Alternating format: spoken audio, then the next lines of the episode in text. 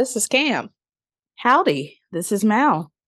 And this is Their Eyes Were Watching TV, a TV and film podcast.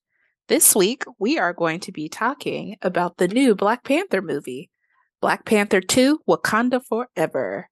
If you have not seen the movie, there will be spoilers ahead. So go ahead and listen to the news, go to the theaters, or wait till it comes on Disney Plus, and then come on back for us to chat about it. Come back in three months and listen.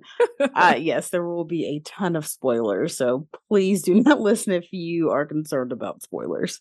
You um, should have seen the movie by now.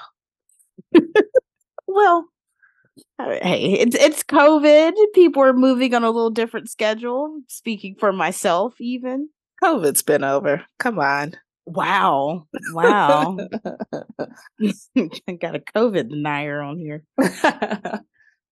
so Cam, do you want to get us started with some news? Um, I really don't have much. Just talking about a couple of things that are premiering in 2023. I hope I haven't already talked about these. but if I have, you're going to get them again. Harlem season two on Amazon. That is coming out 2 3 23. See yes. what they did there? See what they did there? 23 23. I do. Very cute. Also clever Bel Air season two coming out on Peacock. That is coming out 2 23 23. Okay. So I don't I don't know what it was for them in these like 23 references, but the black uh, folks are really on it next year. Very excited for both of those to come back. Me too. Me too. Mainly Bel Air. I really I'm excited to see. I mean Harlem too, but oh. I really enjoyed Bel Air and I felt like they had a lot of places they could go. I still can't believe you like that other show more than Harlem, but continue. I did. I'm sorry. Wish it was coming back for season two. I think we'll survive. And um, the last thing I had was apparently there's a Rush Hour 4 in the works. Uh, mm-hmm. Jackie Jackie Chan confirmed this. I mean, in the works doesn't necessarily mean it'll ever come out, but you know, we haven't heard Chris Tucker say much about it, but Jackie mentioned that they are they're working on it. So we shall see. I mean, both of them have have aged considerably since the last one. So it'll be interesting to see what this one's about. Maybe they're like mentoring other rookie cops. Maybe there's going to be like a younger duo that comes into play, but I don't know. Are we are we excited about a Rush Hour 4? Sure. I'm realizing I don't think I saw Rush Hour 3 ever. So I should probably fix that. Is that the one where they're in Vegas? Because they go to they I go to like Paris China. is rush hour too, right? I thought they went Paris or something. I thought they went to China in rush hour too. I thought so. I saw there was like a French black woman in I, some movie. That's all I remember. Am I making that up? Mm, maybe, may or maybe I'm thinking about maybe actually maybe the one I'm thinking about is the second one because there I remember them oh, being at like that, a that little girl who sings Mariah Carey in the back seat. That's in the first one. But the China the China the China one, the Chinese one, they like go to like a Korean bathhouse and then I thought they make their way to Vegas and there's like a kind of Asian themed casino. But I don't I don't know. I don't they know. might. They might. It's been many years since I've seen a rush hour, so you might be spot on. Oh. But uh yeah, I mean, I think Chris Tucker would be fine because he, he like has like what mid fifties, I would assume. But Jackie Chan, he has to be in his seventies now, right? I don't know, but you were right. The third one, they are. It's not the second one. It's the third one. They are in Paris, and there is a black oh. French woman. Okay, so maybe I did see the third one. Okay. So is the second one the one you're talking about in Vegas? Yes. Okay. Yes. And Jackie Chan was born he's 68 years old. So Oh, okay. He's well, sorry, Jackie. it just feel it just felt like he had been around for so long, and then you know he was like making movies in China and stuff before he blew up here. So I just thought he had been around for a long time, but my bad, younger than I thought. I mean, you're only two years off, but. but I mean, I was thinking he was like 74. Like I thought he was oh. like. Also, I haven't seen him in a long time. He might look fantastic. I like. I have no idea. Like I haven't. I don't think I've seen him since like the Karate Kid. Wow. well, actually, I'm like, what else has he been in? You, you right, you said wow, like you just like had lunch with him yesterday. get back to your. I'm done. I'm done. I have nothing else. okay. Academy Award winner Cher has shared what many think is an engagement ring from her 36 year old boyfriend, Alexander Edwards. And just for reference, Cher is 76 and Alexander Edwards. What do you say? I said, go ahead, Cher. right. But don't, do not marry this child, please. Please. No. And if you do get a prenup. Yes. Um, Alexander Edwards is, of course, Amber Rose's ex, who she had her second son with. And she Amber Rose has called him out for uh, all the pain he caused from uh, cheating on her. So this does not seem like a great match, but you know, if Cher just wants to have a little bit of fun, then more power to you. Yeah, keep it at fun. Yes. don't don't take it to husband. Oh, please. I mean, has Cher been married to anyone other than she was she was married to Sonny, right? She was married to Sonny, and then she married uh what's his Gregg is it Gregg Allman? I think she was married. Allman Brothers. Yes. Oh. Uh, so Gregg Allman from the Allman Brothers, they were married from 1975 to 1978. Um, randomly, I was like watching a video or something about their relationship because I didn't really know anything about it. I don't even know if I knew she was married to anyone else but it seemed like she like really like loved him was really into him but he had some uh substance addiction issues mm. so i think that's what drove them apart unfortunately so has Cher confirmed or denied this so she posted the picture and just said there are no words comma alexander comma a dot e did not say anything more than that. So hopefully it's just a promise ring or something. I promise to not cheat. Don't make promises you can't keep. But uh shout out to Tiffany Evans. Wasn't she the one who sang promise ring? Mm-hmm. so uh, your boy Nick Cannon, he's tired. He has he should be. running around taking care of all them kids. he needs to sit down somewhere is what he needs to do. but he uh he had some there were some pictures that came out of him dressed in a Santa suit and he said he is traveling all over to see his kids. He said, quote, me and Santa Claus do it together. I have the same vibe as Santa Claus. I'm traveling all over. End quote he really should just buy a compound and move them all in. Let them right. all have their own little houses, maybe like a shared school in the middle that they all attend. yeah, because that's what I wonder. Like, are most of these kids in the LA area or some in like New York, Atlanta, etc.? Because then that just seems impossible. I mean, Mariah and her babies aren't they in New York? I don't know. She has a home in Atlanta too. But either mm. way, I, I don't I mean, I'm sure she probably has a home in LA too, but it yeah. seems like she's probably going to be in LA or in New York or Atlanta more often. Wow. But yeah, he said, being a father of multiple kids, it's always the biggest guilt on me.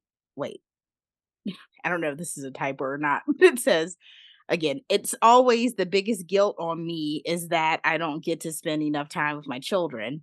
One, because I'm constantly working, and two, I'm just spread thin.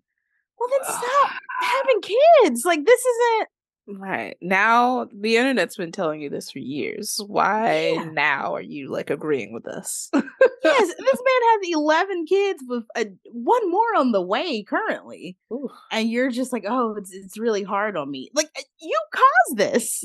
Like, Mm, yeah. Yeah. It's your own fault, sir. And yeah. unfortunately your kids are gonna pay for it. I mean, I, it, it seems like a couple or two or three of the moms, they, you know, have had multiple kids with him. But I'm Mhm. hoping, well, I don't actually know how many total there are. Maybe there's only like five total. Uh, but moms? Yeah, because it seems like Mar- obviously Mariah's out, but um, it seems like maybe Lanisha Cole is out as well. Because she had a post recently about you know all the comments she's been getting, and she's like, you know, we've all done dumb stuff for love. So I'm like, oh, you know, maybe she was really in love with him in a full blown relationship. I don't know, but it seems like uh she's out as well. So What do you mean out? Like she's like out of the they're not gonna have more kids with Nick. Oh. Out of- she's out of the baby making business. the shop has closed, at least for Nicholas Cannon. Old Saint Nick. but he was asked if he would have more kids, and he said, "I don't know, man. I have no idea. I think I'm good right now." Which, okay, growth finally. Finally. Those those um bills must be adding up.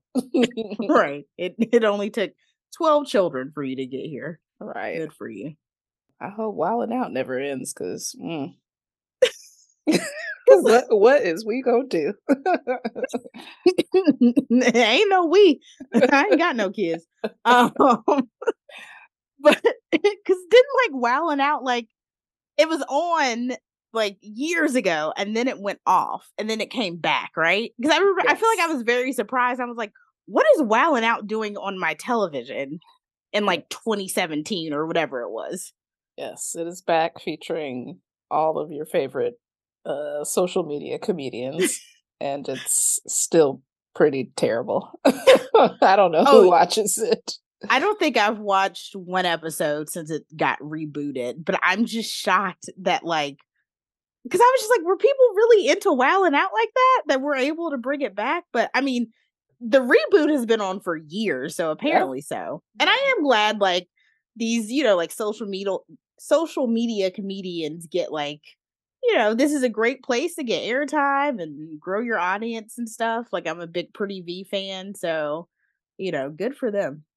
Yeah, good for them. I won't be watching, but good for them. yeah, I'll just support Pretty Vee on Instagram and rap shit. I forgot she was on rap shit.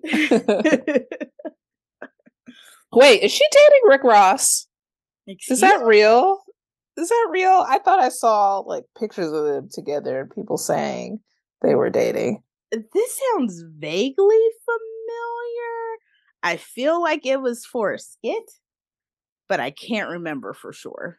Uh Bossip on December 9th says or Pretty Vee seemingly confirms she's dating Rick Ross. Wow. How how old is he? I don't know. I mean, how old is she? They're both grown. They're grown, but like I mean, and maybe because she's probably she's probably well, I don't know. It's hard hard to tell with black people. I was gonna say she's probably in her thirties, but I don't I don't know for sure. Is she still in her tw- like maybe she's like twenty nine or something, twenty eight. I don't know, but But I know Rick. I mean, Rick Ross has been out because the first time I heard him was on Trina's. uh Let me put my left foot in the game now. I forgot what that song's called. I don't know either. I mean, he's That song was from like 2001. No, Yeah. that man is not 40. You don't think Rick Ross is 40? He's way past 40. Let me see. I feel like This, this episode is sounding very ageist. He was born in 1976. He's well 46. Yeah. Ooh. Yeah, I was Like like, he's an Aquarius. Okay, I did not would not have expected that. okay, Team Aquarius. Yeah, because okay, yeah, I knew because he's been out for too long, so yeah. But I mean, you know, okay, if if they like it, I love it. Get your money, sis. That's all I can say. oh gosh, much like uh your girl Yung Miami and that whole love child situation they got going on. you know, I just I feel like Yung Miami is losing her city girl cred the more and more this relationship goes on. yeah, I was just like, why are you arguing with what's her name? Gina, I think. Gina uh Huynh? Because I'm like, she's not even the one who had the baby. Like Right. This is misdirected anger. yeah. yeah. It's I don't know. It's but it seems like everyone is um kind of looking at Diddy sideways, which, you know, maybe it's maybe it's time we put a little microscope on that. I mean, yeah, he's getting like Nick Cannon. All these well, I mean, it seemed like he had stopped for, you know, a good 16 years and now yeah. he's back back on the bull. he yeah, he does take long breaks cuz like he had the uh two well adopted Quint or I don't know if he maybe officially adopted Quincy, but father figure to him had Justin and Christian take a break. And then had the twins and then the other baby girl at the same time. Yeah. Another woman. Yeah. And I was like, well, that's messy. Very. But then I was like, okay, he's done. He's got his girls. He's done. And I can't believe like in 2022 he's having another one. And I'm so sick of these like baby mamas naming their children after whatever trend their rapper mogul boyfriends are into. Like Ciara and Future, uh this woman in love. You named your child Love Sean Combs. well, I mean, to be fair, Future, that's his stage name. But that's what I'm saying. Like, like these these stage names or these albums, uh culture name yeah. her daughter culture. Like this is just uh, well, like, I guess that was Offset's choosing because that's his album. But I mean, I don't know. I feel like Future's a little a little different, like because it, it is his stage name, but like Lo- nobody's nobody has ever fucked with Diddy calling himself Love. We gave him Puffy, we gave him P Diddy, we gave him Puff Daddy, we gave him a lot of chances, and then he was like, "I'm changing my name to Love," and everybody was like, "Absolutely not! You've run out of chances to change your name, sir. Like it's over." Right. So this, yeah, this one I cannot side on with.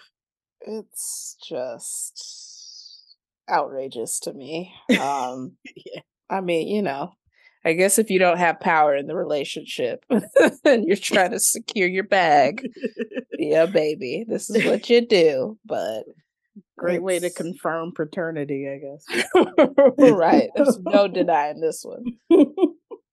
Um, I did think it was interesting. So he like posted a picture of like the family, and usually like the baby mamas are like, you know, front and center and mm-hmm. apart.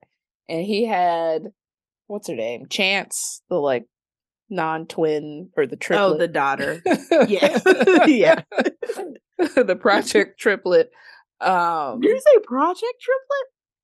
Yeah, that's what that's you know, that's what they call them, like project twins, project triplets, where you have like multiple kids in the same year by different women.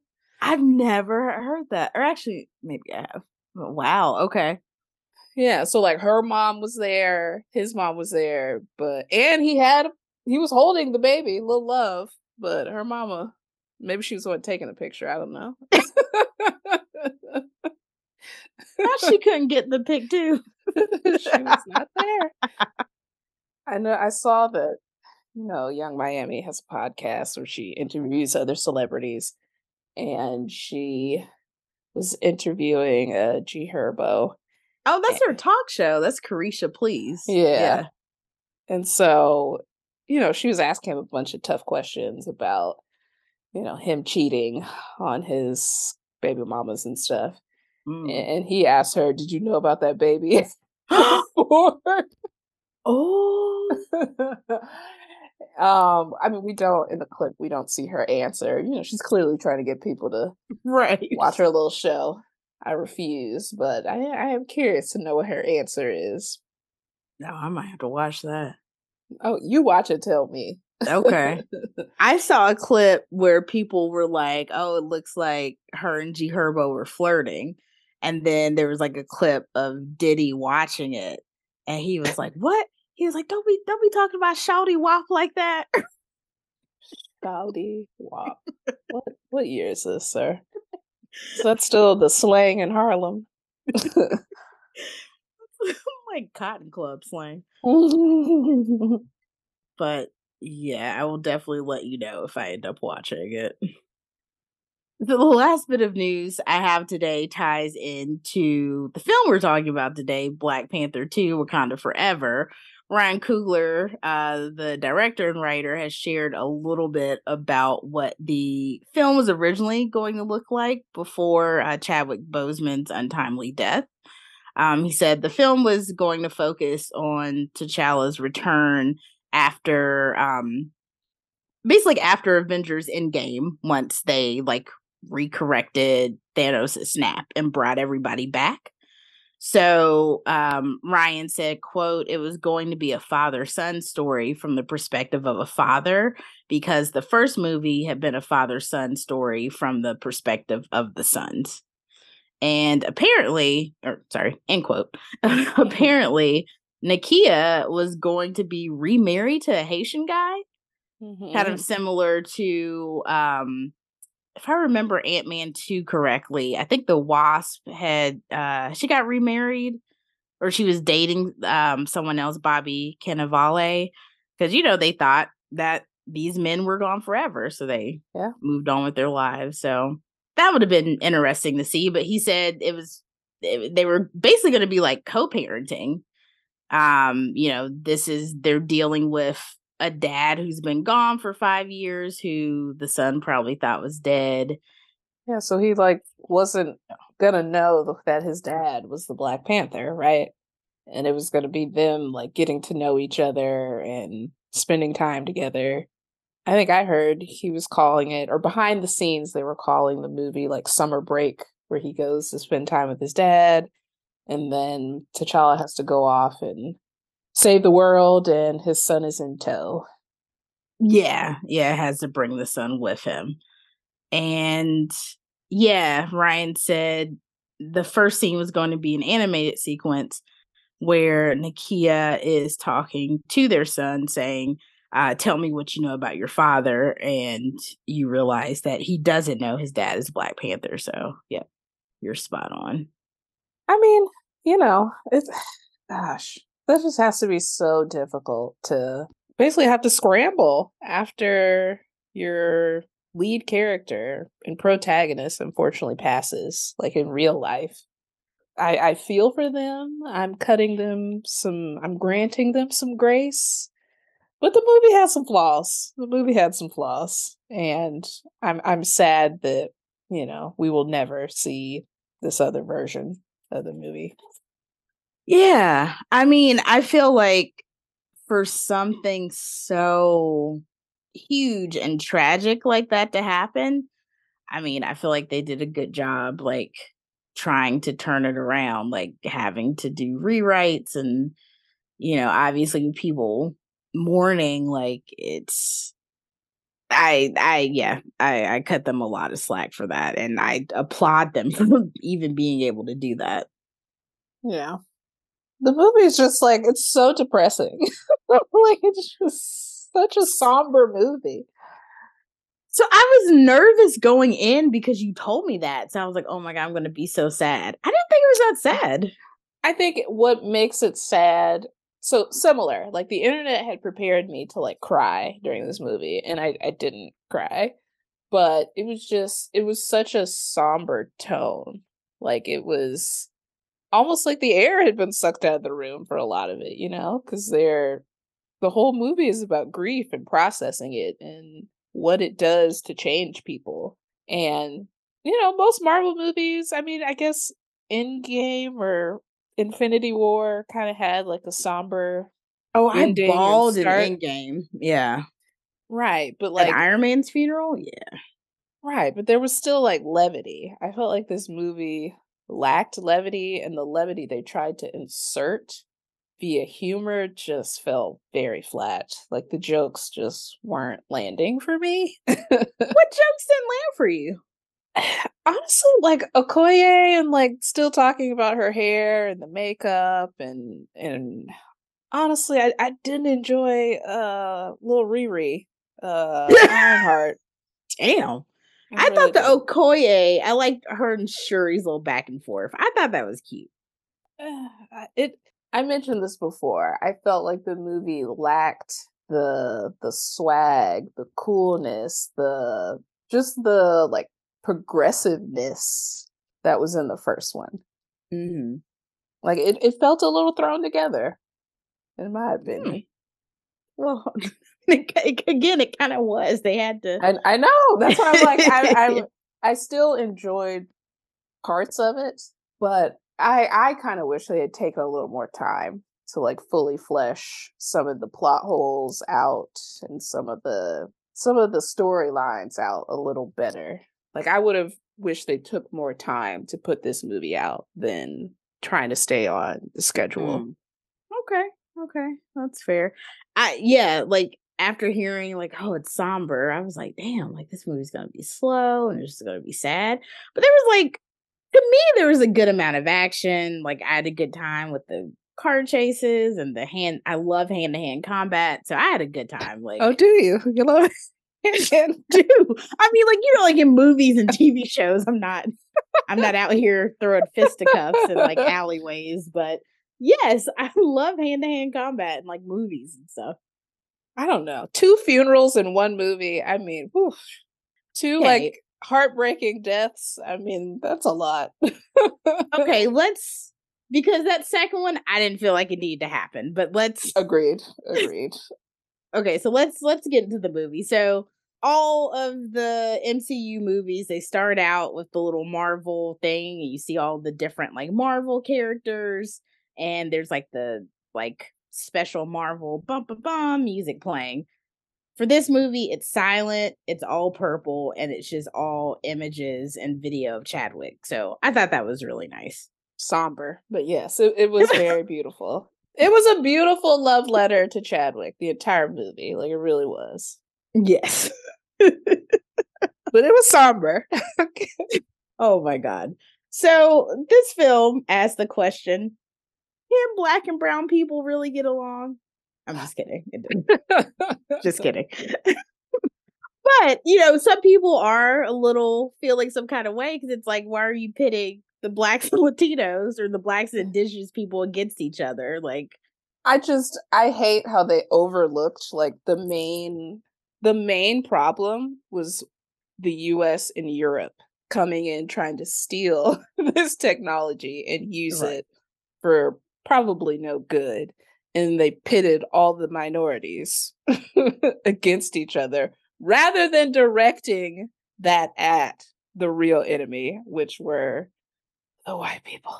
Yes, but that is kind of a reflection of real life. We get pitted against each other, get angry at each other, you know, whether we're talking about race or class or whatever, when like the person you're mad at isn't really the problem. Yeah, but this is supposed to be, you know, kind of uh Afro-futuristic uh utopian like we, we we shouldn't be facing these problems. Well, I mean, it's you know, maybe they wanted to reflect some real life issues similar to how X-Men was about, you know, the civil rights movement in a way. Yes, yes. But it was like the the Mexican or the yes, the Mexicans or Mesoamericans wanted to unite and channel their powers and energy at the real enemy. And Wakanda was like, nah, we're not about that, you know? Okay, so you're mad at Wakanda. I'm just saying, well, they were we'll get to that. They they were trying to make peace and then Nakia blew it all up. yeah, she kind of did actually. so um at the beginning of the movie, Shuri's like frantically trying to come up with some kind of remedy to save T'Challa.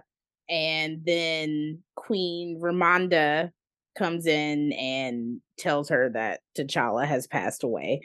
So we never find out though, like what he passed away from. Right. And that that infuriated me most of the movie because I'm I'm like I thought the heart-shaped herb gave you like superhuman strength and like regenerative abilities. Like had he purged himself like he did mm. before, you know, the fight in season 1 or season 1 season in the first movie when like, you know, he would be challenged for the Black Panther. I just I didn't quite understand how they could kill him off and like why didn't you use the snap? Just say he died in the snap. Well, they couldn't use that because we had already seen him come back and fight Thanos.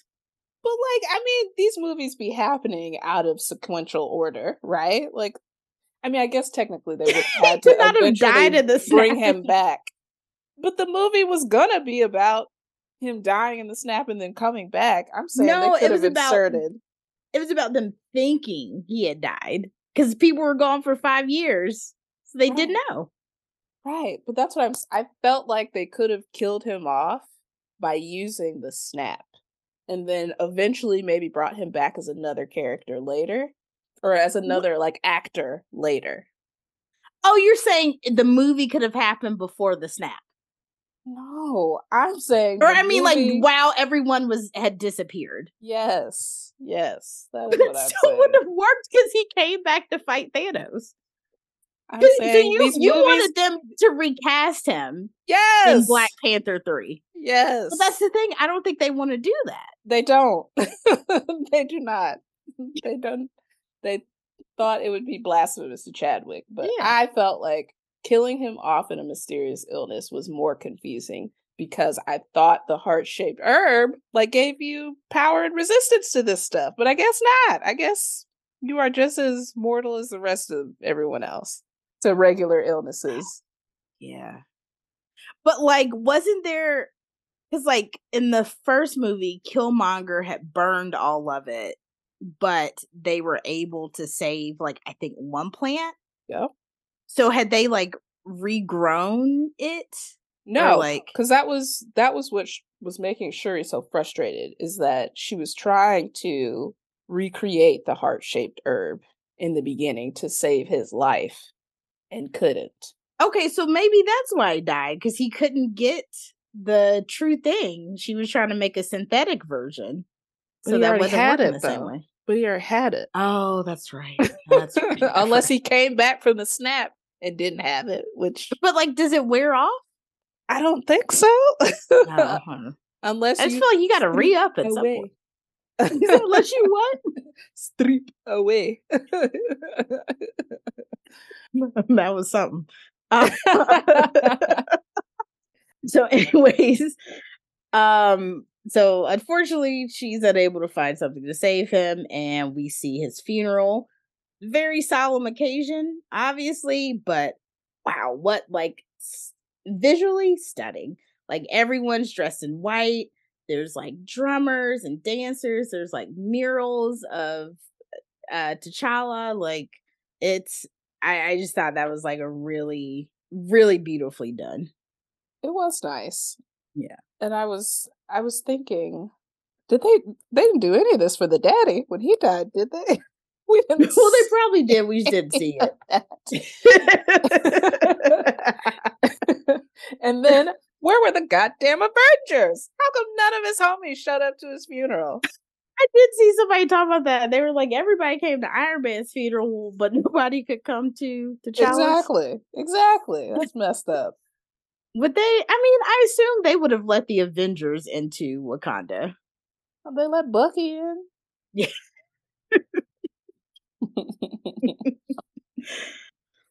we see Queen Ramonda at like a UN meeting. They're trying to, or I think it's at a UN meeting and they're like, you know, can you share your vibranium with us? And she's basically like, absolutely not, because I feel like it's going to be used for evil.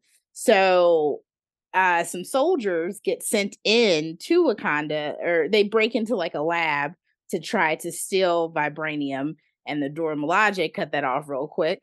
So um Ramonda goes back to the UN, brings the soldiers that were caught, and you know, she's basically like, Don't try this shit again. Like you like y'all know who you fucking with. Like, leave us alone. But, you know, they're still greedy, trying to find it by any means necessary, and they now have a vibranium detector machine. And there is a little bit of vibranium that's been detected in the ocean. So we see this um big like ship and they have sent uh some i don't know scientists marine biologists whatever into the ocean to you know try to get a better look pull some up whatever and the ship ends up getting attacked by these you know by someone they they don't know who it is but it's this army of like mer people basically so this ends up being uh namor or um Kukulkan. Am I saying that right? Kukulkan? Sure. Or it's Kokukan, actually Kokukan. Namor and his army. But no one knows they exist. So all in the news with the government, et cetera, is getting blamed on the Wakandans. So it's been like a year since um T'Challa's funeral and uh, Queen Ramonda and Shuri go to this old campsite near a lake, and it's supposed to be time to burn the clothes that they wore to the funeral and complete the mourning process. But Shuri's like, I'm still grieving. I don't want to burn my clothes. And while they're sitting there, someone comes out the water and approaches them, and they're like, What the fuck? Like, how did you get into Wakanda? Mm-hmm. And it's Namor. And he's basically like, since T'Challa like blabbed to the world about vibranium. It's Wakanda's job to help us catch the scientist who created this detector and was able to find like where we live. Otherwise, we're going to attack Wakanda.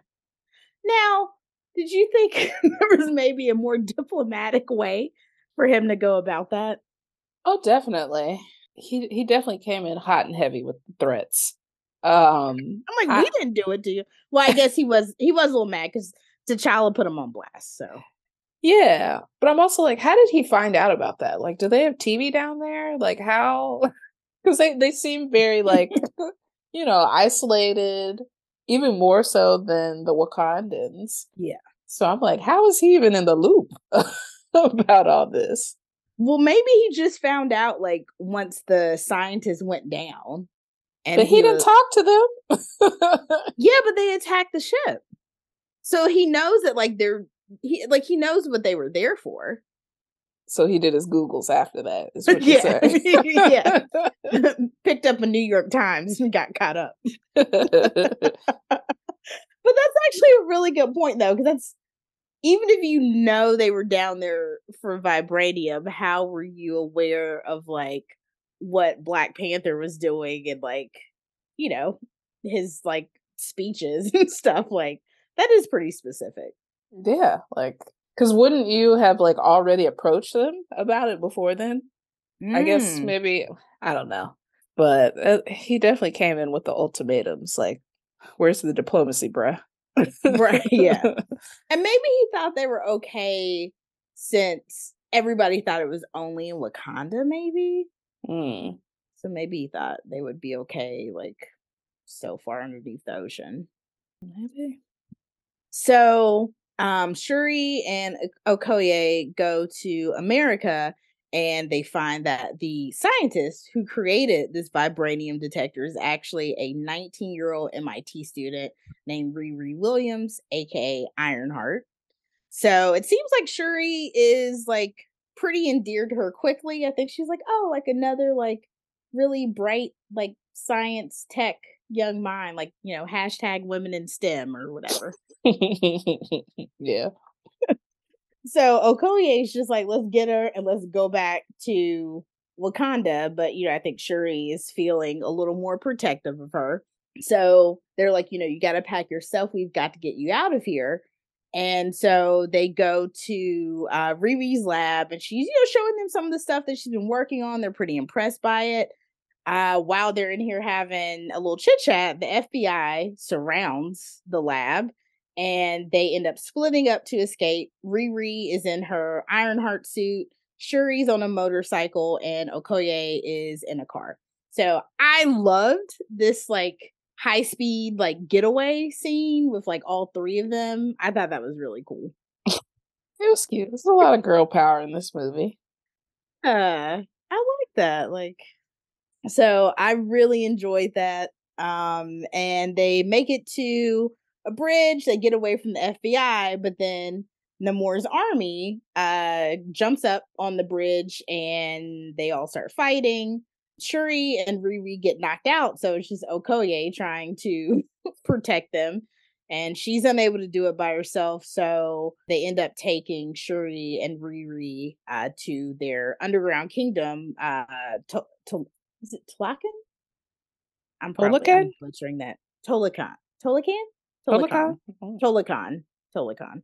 I'm so sorry. My, I wrote it down, but it's hard to remember the correct pronunciation. But I think it, yeah, Tolakan. Duolingo didn't teach you how to pronounce these? No, um, ancient like Aztec and Mayan words. No, I'm learning, or I'm uh being reminded of the language of the conquistadors. Uh, unfortunately.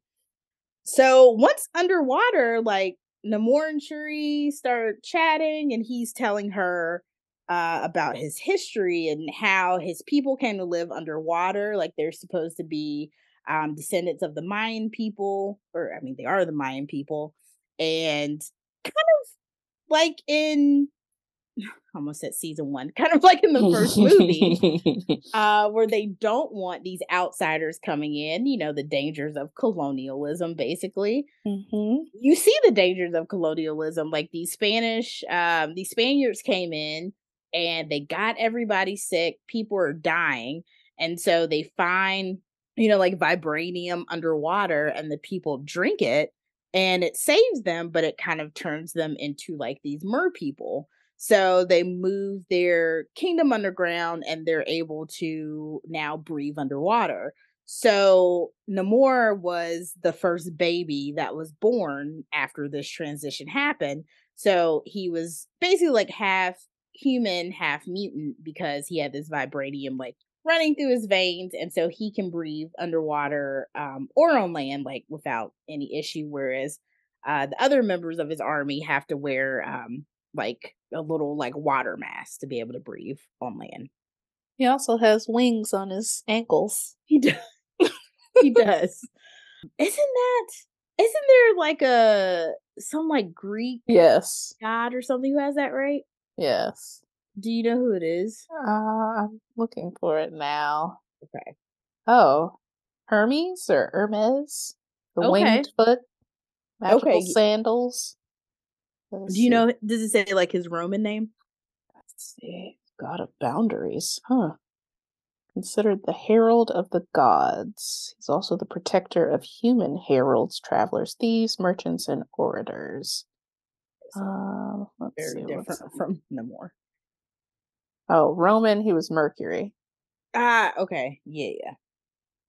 Namor continues the story and says that when once his mom, you know, was getting older, getting sick, she said, I want to be buried on land. Like, I want to be buried back in my home where I grew up. So he and, um, you know, several other folks go up and as they are preparing to, you know, find a place to bury her, they see there's a plantation and the the Mayan people who are still there are now enslaved. And he's so infuriated by it that they burn the whole shit down, which I really enjoyed. Me too. Kill, killed all the Spaniards and burned everything down. So that was fantastic. Uh, but he said after that, basically, like he's been wanting revenge ever since, and he's you know hated. I I think he might have said hated humans if I remember correctly, but I'm like, what you mean is you hated white people.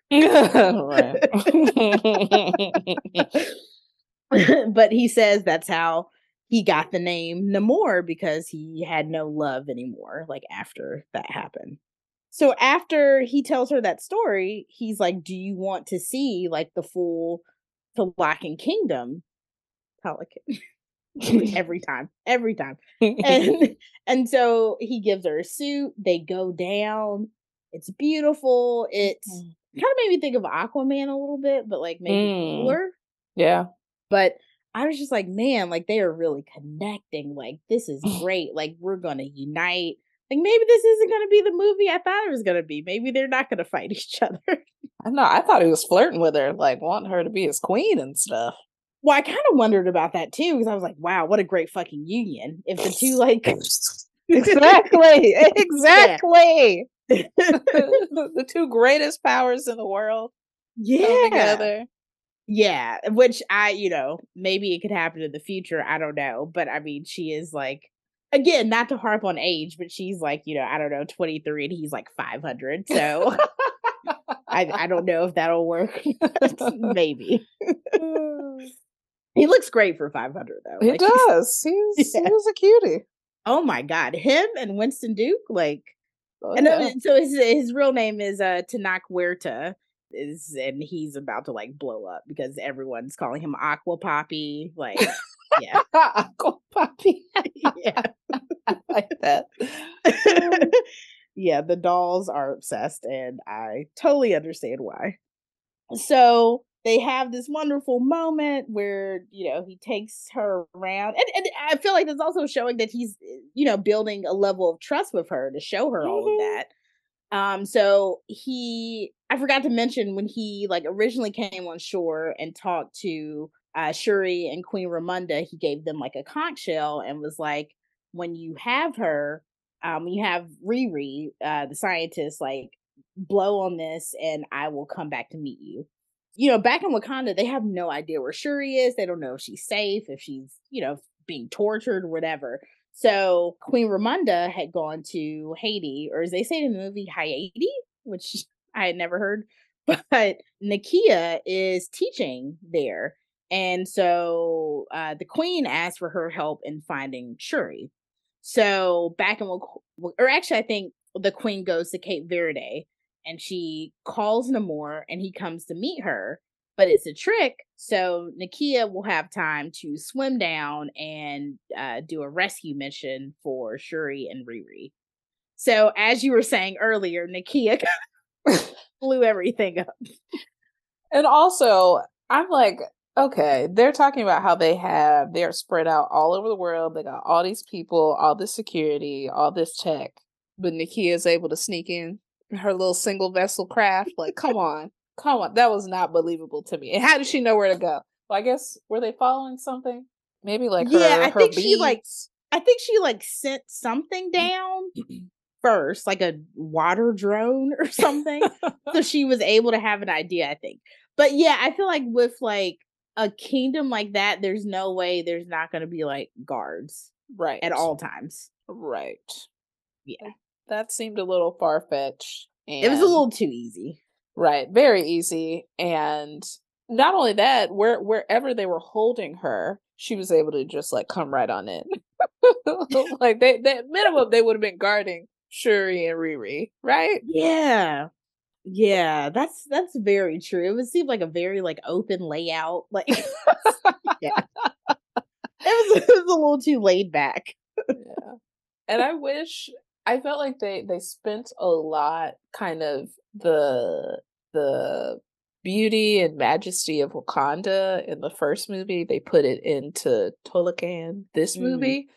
Mm. I left I left the movie wanting to know more about them and like their little Atlantis like city and how they got I, the sun down there. Like I still don't understand. Oh, did, it didn't I remember him showing like, oh, I brought the sun down somehow, but I, I cannot remember at all what he said about it.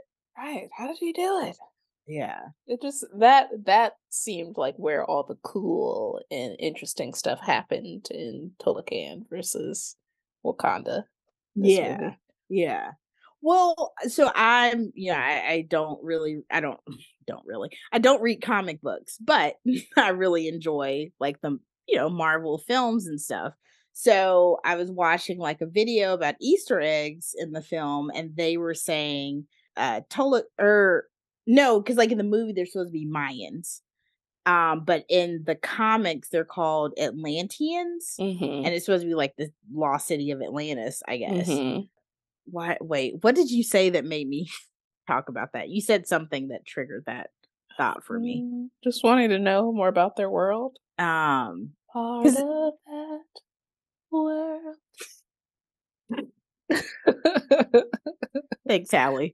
So I think maybe you said it made you think of like Atlantis or something. You said something about Atlantis. Well, yeah, I knew I did know that they were originally Atlanteans and they oh. changed them to Tolkien's. But I said they're Atlantis like world.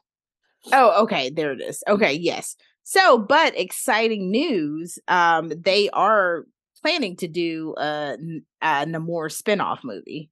Oh, yay. Yeah. Wow, a so, whole movie and not like a show? Wow.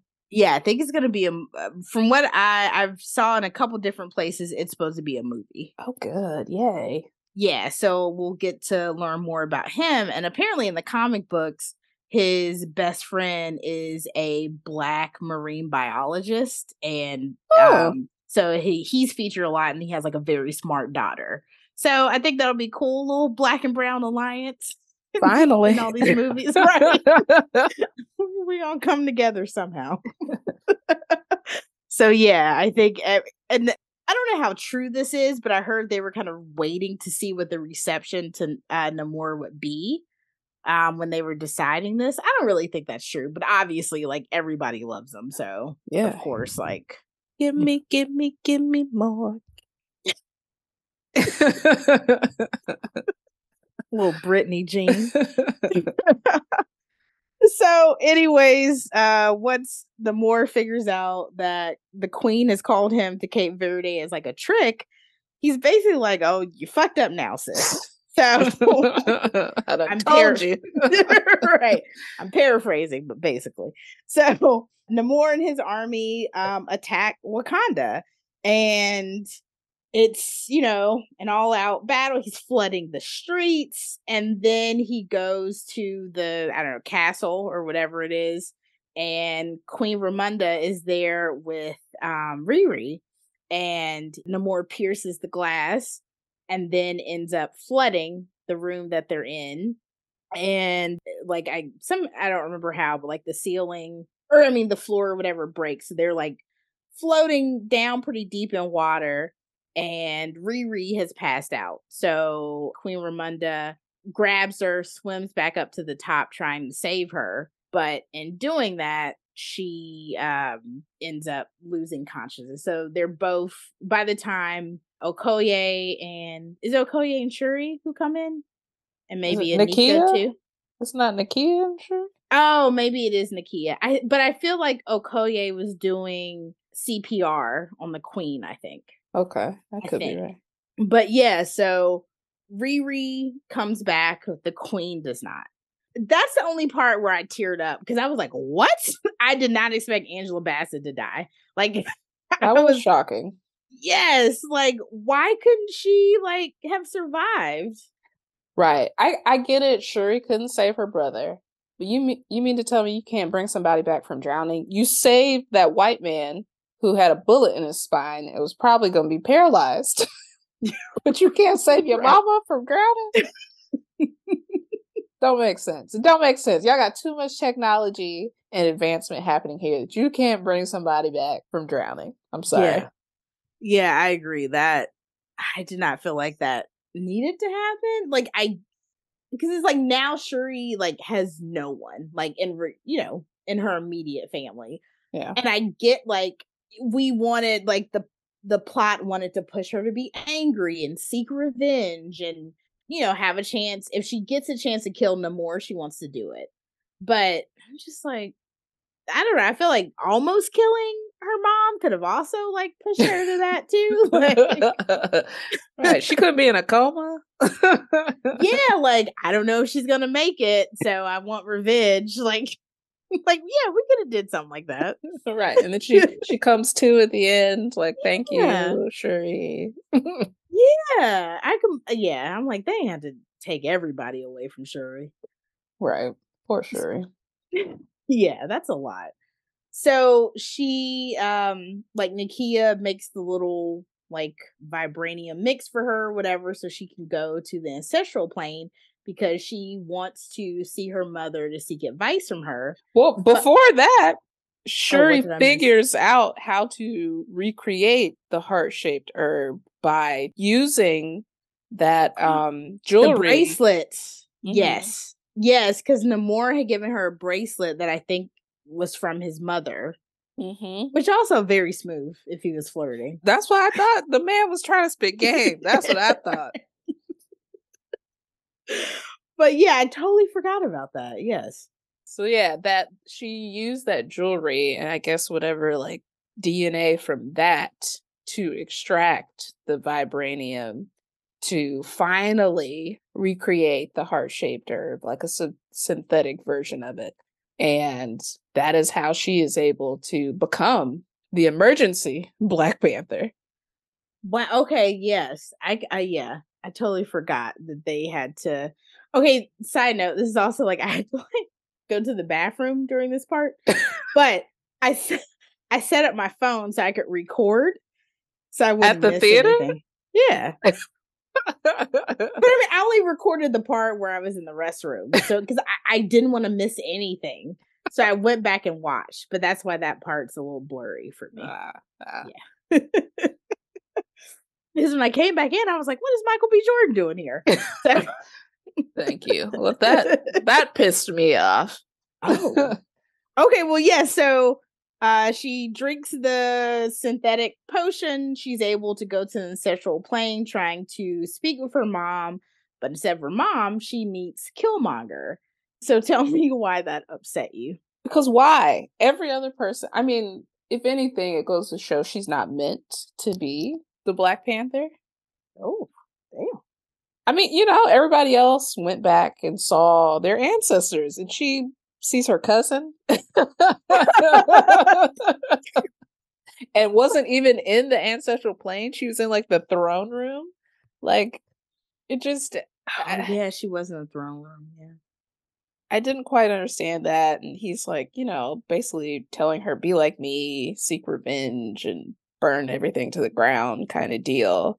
And I'm just like, I mean, I guess this is them trying to tell us she ain't supposed to be the the Black Panther because her motivations aren't like pure. But even did we see in the first movie when Killmonger became the Black Panther? Did he go to the ancestral plane, or he went back to his his home in Oakland? Right? Yeah, because I feel like I remember a scene of him talking to his father. Does that sound familiar? I think so, but they were like at the their apartment in Oakland, not necessarily like the same little Serengeti that. Yeah. yes. yes. It was definitely Sterling K. Brown in like their apartment. So I don't. I don't know. I don't. I just didn't. I didn't quite understand why Killmonger had to make an appearance in this movie.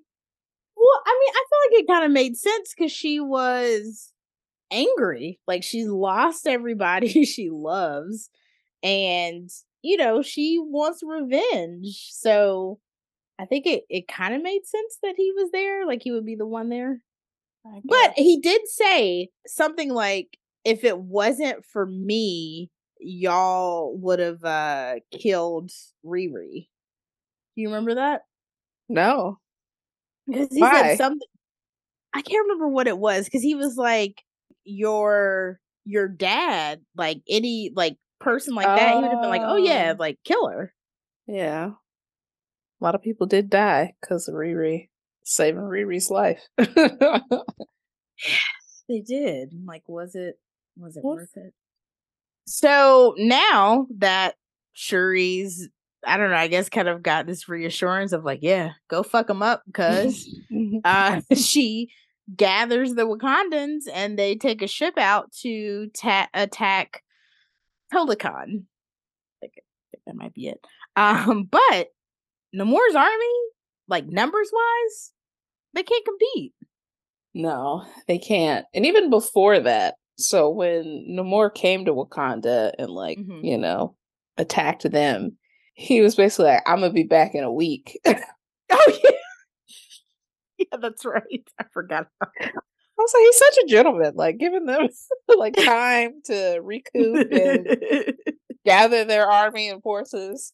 and even when um Okoye was fighting one of his soldiers on the bridge, at one point she like lost her spear. Spear, yeah. You, and he like gave her time, like kicked it back to her, like, you know, I'm not trying to like you know, I want this to be like a gentleman's fight kind of deal. Like they they seem to have to be very principled and yeah, want to like, you know, fight you when you're at your best, I guess. not when yeah. you're weakened. Yeah, I definitely noticed that on the bridge. And yeah, it was kind of like the equivalent when somebody's in a fight and it's like you push the other person back. It's like, let him get up, let him get up. right. right. have a fair fight. But it was crazy to me that in this one week time, Shuri was able to recreate the heart shaped herb she had been working on for a while. and Riri was able to recreate an Iron Man suit. like, yeah. Y'all did a lot. Y'all must not have slept in seven days. No. But eh, I mean, she probably had Riri probably had much better technology than you know she had in her little tool shed.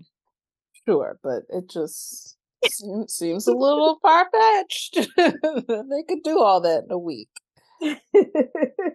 I mean, fair. So the Wakandans and Namor's army are going at it, and Shuri has this like plane and she's able to get Namor on the plane and she has these like heat lamps on it. So it's kind of like because he can be out of the water for a while, but he's stronger in the water. So it's like the heat lamps are like drying him out. So it's weakening him. And they end up like crashing on this like I guess deserted or whatever nobody's here it's just them this little like part of the beach or whatever and again great hand-to-hand combat fight. And luckily he well he um stabs a spear into shuri and he's walking he's like i gotta get back to the water. So he's walking toward the ocean and shuri is able to pull the spear out and run after him knock him over has the spear like at his throat and then like gets a whatever vision from Queen Ramonda, and she's like, you know, don't don't have bloodshed, you know, spare them, whatever. Remember who you are. I don't know if she said that, but that's what she said to T'Challa. Which I'm like, I guess, because I'm like, if somebody drowns my mama, I don't know if I would have the restraint but I mean, I guess she came back and said it herself. So, okay, fine. But luckily, she had no, Namor in this very uh, precarious situation because, you know, he was like, okay, truce, so he could live. Because otherwise, the Wakandas were about to get their asses handed to them. like it was about to be a wrap. Because I don't know if you if you saw the side of the boat, there were still people yeah. climbing up the boat. Like they had yeah. people for days. Yeah. So th- that one on one fight, like very lucky situation for the Wakandans. Yeah, definitely. Um, yeah, I'm glad diplomacy finally shone through. yeah. so now there's like this alliance between um Shuri and the Namor and I think Namor's cousin Namora is basically like, you know, like why would you back down, etc. And he's like, he he feels very confident. Like once you know these people come in trying to attack Wakanda, they're gonna see what I'm talking about, and they're gonna mm. want to work with us to fight back against these, you know, colonizers. Right. He kind of sounds like he he's plotting his revenge, low key. like, or maybe even like you know, they're gonna need us one day. Are we gonna be there? I don't know. mm, yeah, that too. That too. So yeah, so I was a little confused because I felt like this was kind of rushed, but like now Mbaku is the king. Yeah, so I guess Shuri never, because she was the emergency Black Panther, she never did like the traditional ceremony where like people get to challenge And so, of course, that day comes, and Mbaku does what Mbaku does and says he wants to be it. and Shuri never shows. Yeah. So he is the de facto Black Panther. But I'm like, mm. okay, love love that. Uh, but wait, I don't think he's a Black Panther. I think he's just King of Wakanda. Oh.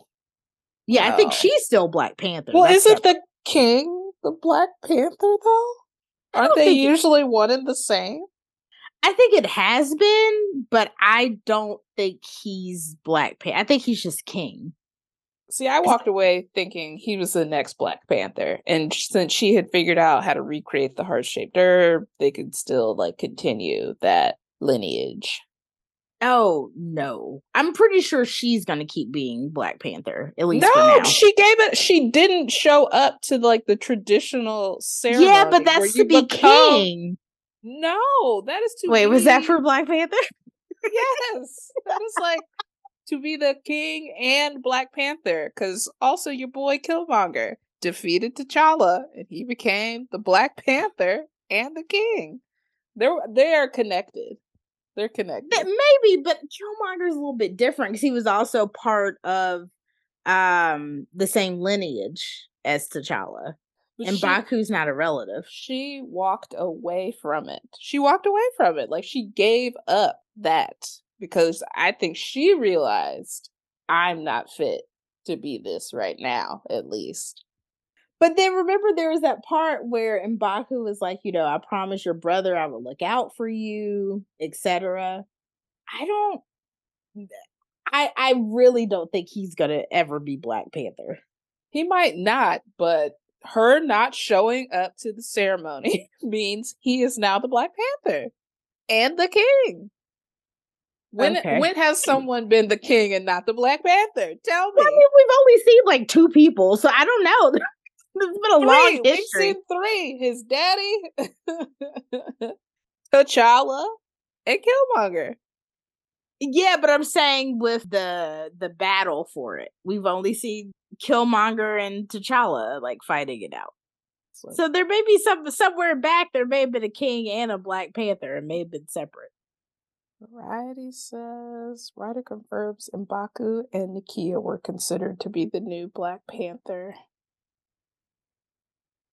Well, either way, your girl didn't show up, so that that's what I took away from it. That he was the new Black Panther and the King. I only took King, but you know, maybe. I don't know, maybe. So uh we get to the credits and then there's a little bonus credit scene and we see that Shuri has whoa. okay, you sound like you're not a fan. I wasn't. Go Damn. okay. So Shuri travels to Haiti and visits Nakia at the school she teaches at. And she finally feels ready to burn her funeral clothes. As we mentioned before, when her and the queen um had went to go do it, she didn't feel ready yet. Now she finally feels ready. So she has some alone time on the beach um, so she's sitting there tearing up, whatever. So then Nakia comes and she's like, Is it okay if we come down yet? And Shuri says yes. So it's Nakia and the little boy.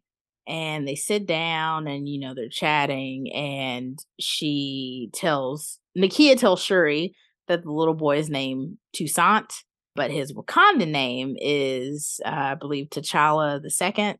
And Shuri is like, you know, shocked, like, oh wow, like my, you know, I have a nephew. And Nakia explains to her that her and T'Challa decided that was best for their son to grow up out. why are you making that face? Because why? Explain to me why that was a good idea. He's essentially Killmonger. like stupid. That that makes absolutely no sense. T'Challa never let on that like the pressures of being a prince or the Black Panther were so overwhelming that I wouldn't want to put my child through that. It makes absolutely no sense that you would hide your heir and your like child from your mother and your sister. It's stupid. It makes no sense. It's dumb. I hated it. I hated it so much. I hated it so much. So apparently Cam did not like it. But it's what I'm gathering. but yeah, is like, you know, he got to know his dad, you know, before he passed away. And for whatever reason, they decided her raising him in Haiti was the best option. Before what was the reason? so before we get into that being somewhat ridiculous, I just wanted to say I love that his name was Toussaint, little nod to Toussaint Louverture. But back to why the decision was made that T'Challa the second should be raised in Haiti. It doesn't make sense. it makes absolutely no sense. I it's fine to raise him in Haiti, but to hide him from his family and and not show up to his his daddy's funeral? Like what what danger? Is there some danger we don't know about? well, that's what I was wondering because it doesn't there wasn't like anything where like, you know, Wakanda was like under attack. Like, you know, they were like in a peaceful time, like, exactly. you know, before this Namor stuff popped off. So, like, why wouldn't he have been there? Um, I was glad that, you know, Queen Ramonda knew she had a grandson and all that before she passed, but she did? How did she know? Yeah, she went to go visit. Was and she, then did she tell her?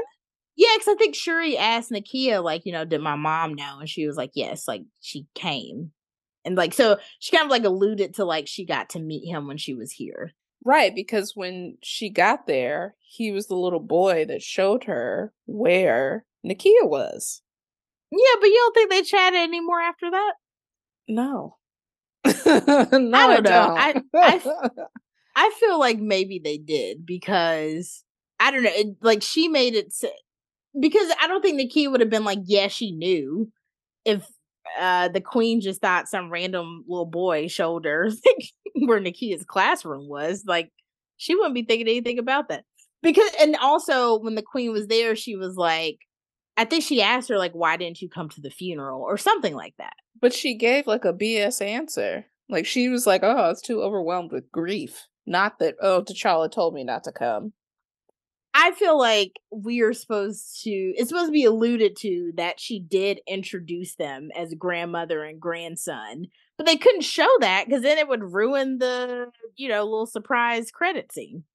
Right, because people would have started asking more questions like, what? Why would T'Challa do that? It doesn't make sense at all. Well, then it's a little confusing because then, like I said during the news segment, like Ryan Coogler was saying that Nakia had, you know, rem- or married a Haitian man. So it was like, well, how did she get to Haiti to begin with? Well, you know, she was uh, you know, she like uh was in charge of like all their outposts. So it's not far fetched that she would have ended up in, you know, some country other than Wakanda doing kind of like charitable work or oh, I did not remember what she did, but empire building. But okay, so then it should not be okay. So you're you, for you, it's not where he is. It's more why is he a secret? Yes, I don't okay. care that they're in Haiti. Like, yeah, it's the fact that they didn't go to his funeral and they chose, and supposedly her and T'Challa like agreed to like keep him sequestered from the entire family. Like, it just it doesn't. I need more of an explanation for that. Okay, it just doesn't make any sense. Yeah. Bless little T'Challa's heart. He was adorable. His oh little oh my god was so cute. yeah, he was adorable. But he seemed very precocious, but not not feeling that explanation at all. well, I think I mentioned that after um Okoye and Shuri went to America, and Okoye lost Shuri that Queen Ramonda fired her. Mm-hmm. So people are thinking that's going to be a setup be for her to leave Wakanda because she's going to have a spin-off show on Disney Plus. Hmm. Oh. That's okay. less enthusiastic than I expected for me. Well, I mean, she's been a very one-dimensional character for these two movies, you know? Like and I think this will be a good chance to see more of her. Yeah, I'm. I'm just saying. I. I of all the characters of spin-offs, I just don't know that Okoye would be my first choice, you know? Mm-hmm. I'd rather what is Mbaku doing up there in the mountains? I want to know. right. want to know.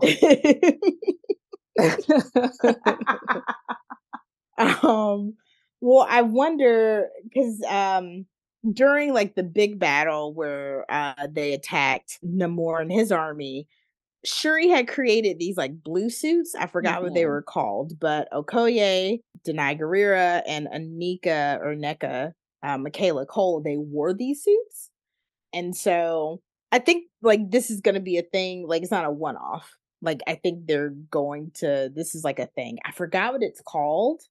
Uh, but like I think it's Midnight gonna... Angel suit? Sure, yes.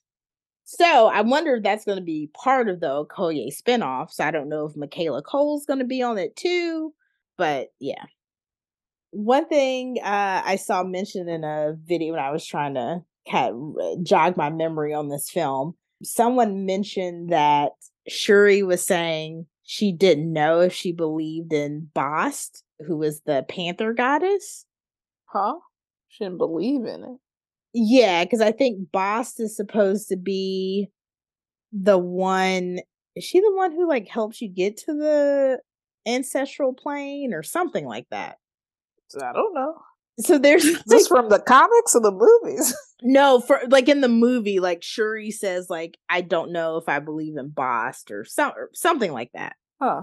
But then like the person, and sorry, I can't remember the YouTube channel, but they were saying like it doesn't really make sense that she wouldn't believe in her because like she's seen like Thor in person. Like she knows like gods and goddesses exist. Yeah.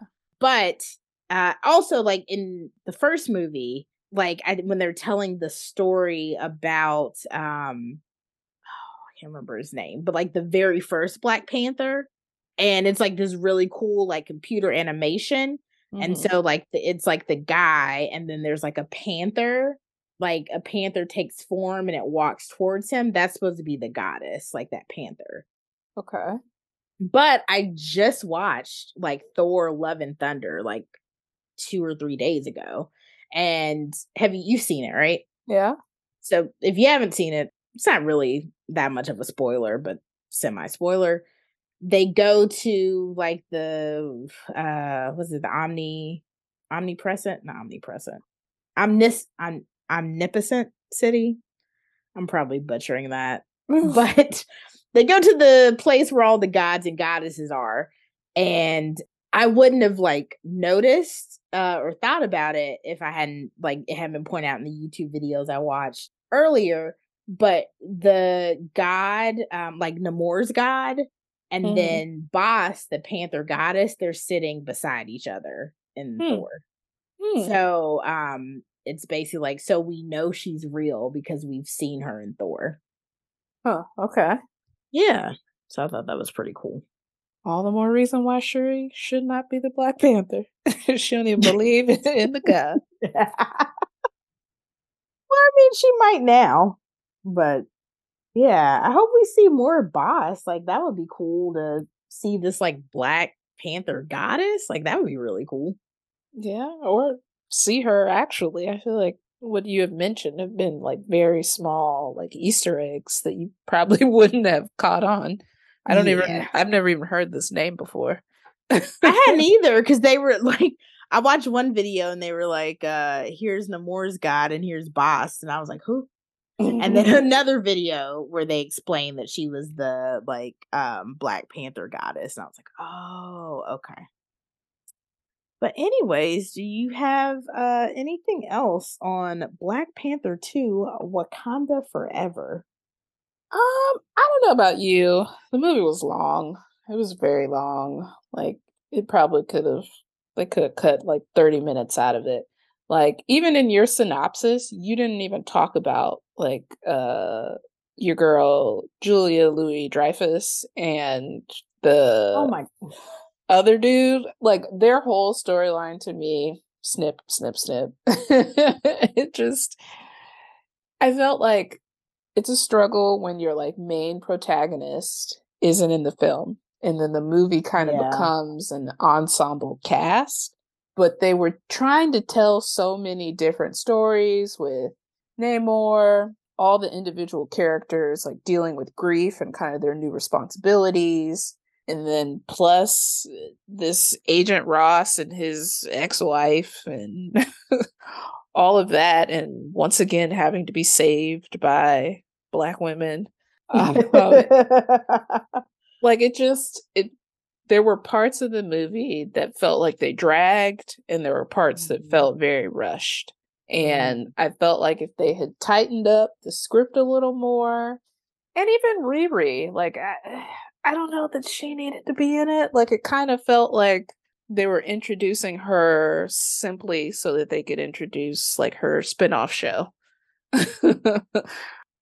so I I felt like if they had just kept it to the Wakandans and the Talokans, and I get it, they needed those other people to kind of like create conflict, but we just didn't need to spend time on them. You know, like we really didn't learn that much about Riri other than her dad is what got her into, you know, building things, but still doesn't explain how her father, who's a mechanic, and somehow she's like, you know, a quantum phys- well, I don't know what she does, but that just seems like quite a leap to go I mean, your parents fixing... don't have to do what you're skilled in. But i'm saying if she's able to recreate an iron man suit like he was a billionaire who like went to mit she had just started at mit she's smarter than him.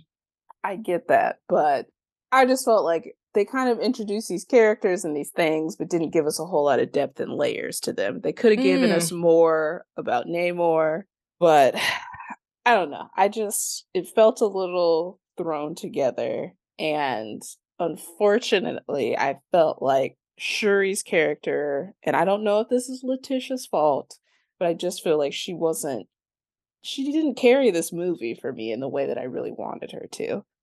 Um, I feel like Angela killed her role as the queen. She brought a lot of emotion and depth. And I don't know. I just, I saw something online where like some Reddit user was saying that she not only lacked the intensity that the role required, but she also lacked the physicality because she's so like small and frail that damn. she kind of gets lost in these like big battle scenes against these you know much heftier actors. And so i just i felt like I was I was underwhelmed by her performance. I'm gonna say it. I was a bit underwhelmed. I felt like she couldn't carry this movie with the same gravitas as Chadwick, which isn't fair because Chadwick is a seasoned actor who has played lead roles for like a decade prior to this, and mm. it's just I was underwhelmed. I was underwhelmed by her character, who in the first movie was you know, the comedic relief. And she offered like none of that in this one because, you know, she was grieving and she was angry the whole time. So it just it didn't feel natural. Like this isn't she felt like a completely different character, honestly. Yeah, I, I, mean, I think it was supposed to be like, you know, she was this bubbly kid, and then she's seen a lot that's made her grow up very fast. So for me, like, I don't think I think Letitia did a fine job. I think maybe eh, you know some of what was written for her character, how they developed her character, maybe that could have been done differently, but as we mentioned it was, you know, an une- unex- very unexpected changes that, you know, had to happen to make this film work. But yeah, I don't I don't I don't think it was her. I think it was just you know, just drastic changes for Shuri that, you know, no one really expected her to have to do. Yeah. What you were saying about it feels like a setup for Riri, maybe for the Ironheart show. Mm-hmm. I think that was kind of happening in for several characters. For her, like I mentioned, Namor getting his own movie, and then um, with uh what's Julia Louis Dreyfus, Valentina, and what's Martin Freeman's name in this? Ross, Evan? Evan Ross? Everett. Everett. Not Evan Ross. Diana Ross's son. it's Ashlee Simpson's husband. So for Everett and Valentina, there's going to be a show. I think it comes out in March on Disney Plus. That's going to have like Sam Jackson is like Nick Fury in it, and I forgot what it's called. But basically, it's following where um, Wakanda Forever left off because now Everett is, you know, like a fugitive, basically. Mm-hmm. So he's, I, I think it is kind of set up for that show. And then I forgot there's a movie coming out that's gonna have I forgot what it's called. It seems kind of like a second rate Avengers because I think it has like the fake Captain America, like from um did you watch um Captain America and the Winter Soldier or uh, the Falcon and the Winter Soldier? Yeah.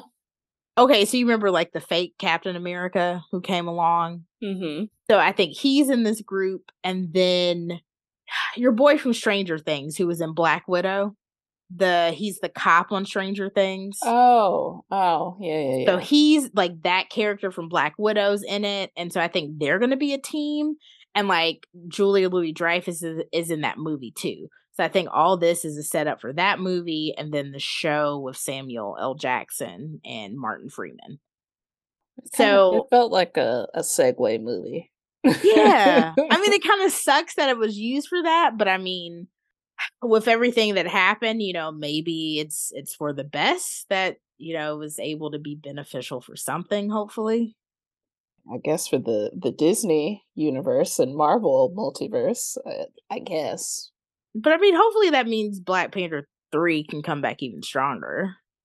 But then, like, who's going to be the Black Panther? Do we have to wait for little T'Challa to grow up? Is it Mbaku? Is it Shuri? According to you? still don't think it's Mbaku. But in one of the YouTube videos I mentioned earlier, they were like, they wonder if they're going to age uh little T'Challa. Mm-hmm. Like, and you know, make him like all of a sudden he's 15. And, you know, is he going to be Black Panther? Are they going to like let him grow up, you know, in a real time? Yeah. I mean, I don't know. To me, when that movie, when the movie ended, it felt like we weren't going to get another Black Panther for a while because it's all kind of up in the air on who it would be. Yeah. And I think they had originally, I read something where they originally had planned for three of these movies. Mm-hmm. And they had actually reserved Wakanda Forever for the third movie. And they mm. ended up mm. changing it to this one. Um, so was to... T'Challa still supposed to die in the third movie? I don't think so. okay. Okay. um they they did it as like a tribute to mm. Chadwick because that was, you know, kind of the catchphrase. Right. Um after his passing and or no, just that was even in the first movie they would say yeah, everybody forever. with the arm yeah. motion, yeah. So it just kind of became the the catchphrase of the movie and they wanted to use it to honor him. But mm, I don't, I don't know. I don't know. I'm I'm not saying I wouldn't go see it and I'm not looking forward to it. I just feel like my expectations are lower now because of this movie. I mean, I, I just I feel like they have a chance to do so much more with the third one because they have now they have more time. Like they know what they're working with now. They're not gonna have to try to scramble yeah. to change the script. So I, I have high hopes for the third one. But again, I I enjoyed this one. Like you know, I, yeah, like the first one more, but I thought, you know, for everything they've gone through, I thought they did a really good job with this one.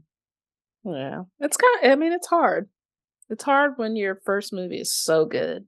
Like, yeah, it's hard to maintain that and do that while losing your your star, your lead actor. Yeah.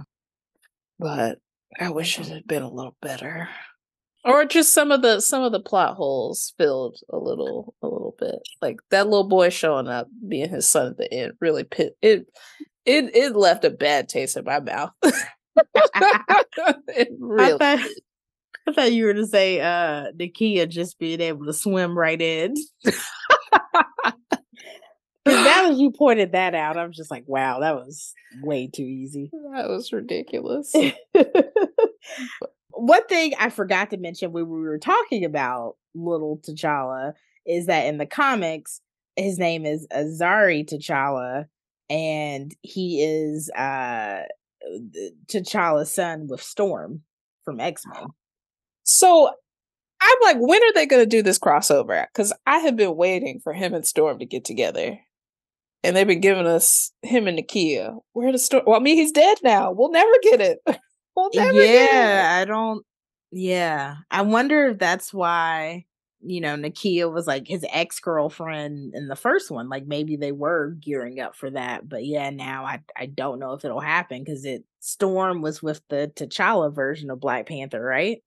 So I don't I don't know if I don't know if we will get that. Can't get Black Strong Love. Well, I mean, it's still Black Love with him and Nakia. But I mean, he basically had a love child. They didn't get married. but they were together, though. I mean, it, it's not like they had a one night stand. Like we, we saw in the we first. We don't know. We actually don't know. They, he was infatuated with her the first movie. That was not a one night stand. I'm not saying it is, but I'm just saying we didn't really get to see their love blossom. We saw them like have googly eyes for each other and flirt, but mm-hmm. that's all we got.